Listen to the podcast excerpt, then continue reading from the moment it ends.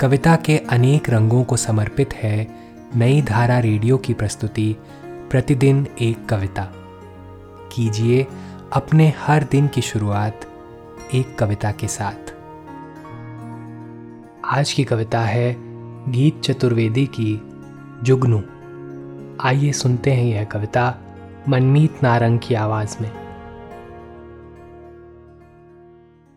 साल में एक रात ऐसी आती है जब एक कविता किताब के पन्नों से निकलती है और जुगनू बनकर जंगल चली जाती है।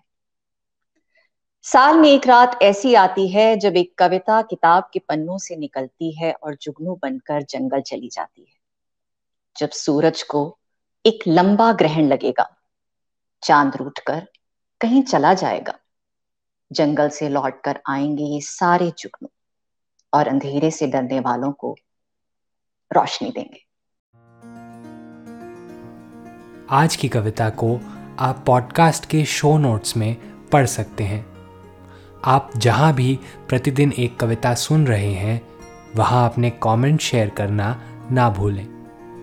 अगर आप चाहते हैं कि नई धारा रेडियो की यह प्रस्तुति हर सुबह आपके व्हाट्सएप पर आ जाए तो हमें इस नंबर पर मैसेज भेजें सात चार दो आठ सात सात पाँच तीन सात छह। कल एक और कविता के साथ फिर मिलेंगे।